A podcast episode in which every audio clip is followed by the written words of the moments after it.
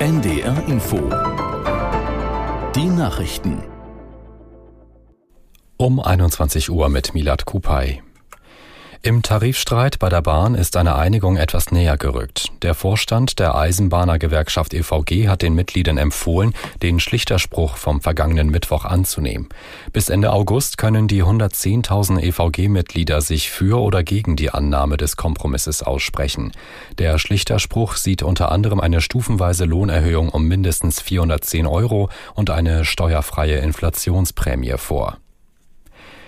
Zum ersten Mal sind Einsatzkräfte an Bord des brennenden Frachters Fremantle Highway gewesen. Das war nach Angaben der niederländischen Küstenwache möglich, weil die Temperatur an Bord, stark gesunken sei.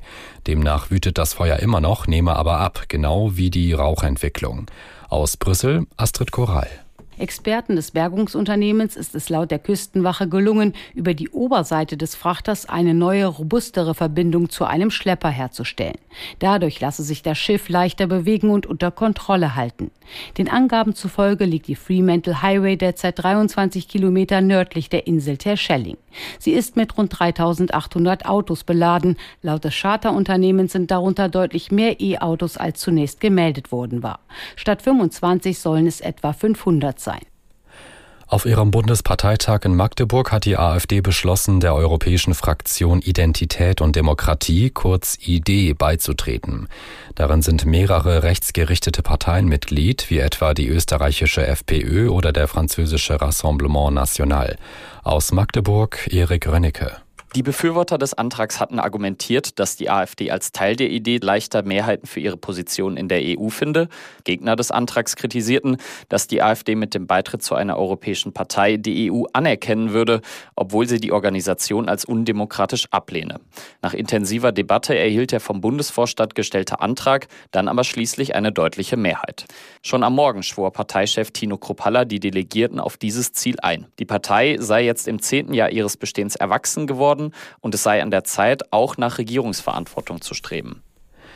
Der Schriftsteller Martin Walser ist im Alter von 96 Jahren verstorben. Walser gilt als einer der prägenden Autoren der Nachkriegszeit und der Geschichte der Bundesrepublik. Er schuf ein umfangreiches, aber auch teils umstrittenes Werk. Bis ins hohe Alter schrieb Walser Romane, Novellen und Geschichtensammlungen, Theaterstücke, Hörspiele und Übersetzungen sowie Aufsätze, Reden und Vorlesungen. Sein Durchbruch gelang ihm mit seinem Debütroman Ehen in Philipsburg 1957. Soweit die Meldungen. Das Wetter in Norddeutschland, nachts meist trocken, gebietsweise Schauer oder Gewitter, Tiefstwerte 17 bis 14 Grad und morgen kräftige Regen, Schauer und Unwetter bei 19 bis 23 Grad. Das waren die Nachrichten. NDR Info Streitkräfte und Strategien der NDR-Info-Podcast zur Sicherheitspolitik. Hallo und herzlich willkommen zu Streitkräfte und Strategien, dem Podcast von NDR Info zum russischen Krieg gegen die Ukraine. Wir, das sind heute Andreas Flocken, unser sicherheitspolitischer Fachmann. Andreas, schön, dass du dabei bist. Und ich bin auch dabei. Mein Name ist Carsten Schmiester.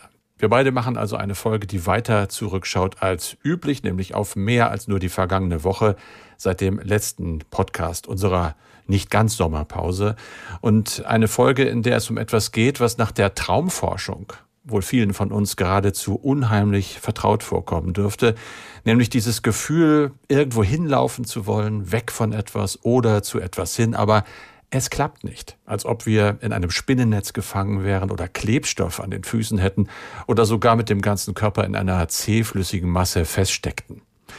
Neben Albträumen, in denen wir tief stürzen oder von was auch immer, auf jeden Fall von etwas Schrecklichem verfolgt werden, ist dieses Gefühl der Lähmung laut der Forschung ja sehr häufig eben ein Hauptinhalt solcher Träume in unseren Köpfen, aber dieses Gefühl ist woanders Wirklichkeit, nämlich in den Köpfen und im Erleben vieler ukrainischer Soldaten an der Front. Es wird ja seit Beginn der Gegenoffensive viel darüber geschrieben und gesprochen. Mal läuft sie in diesen Texten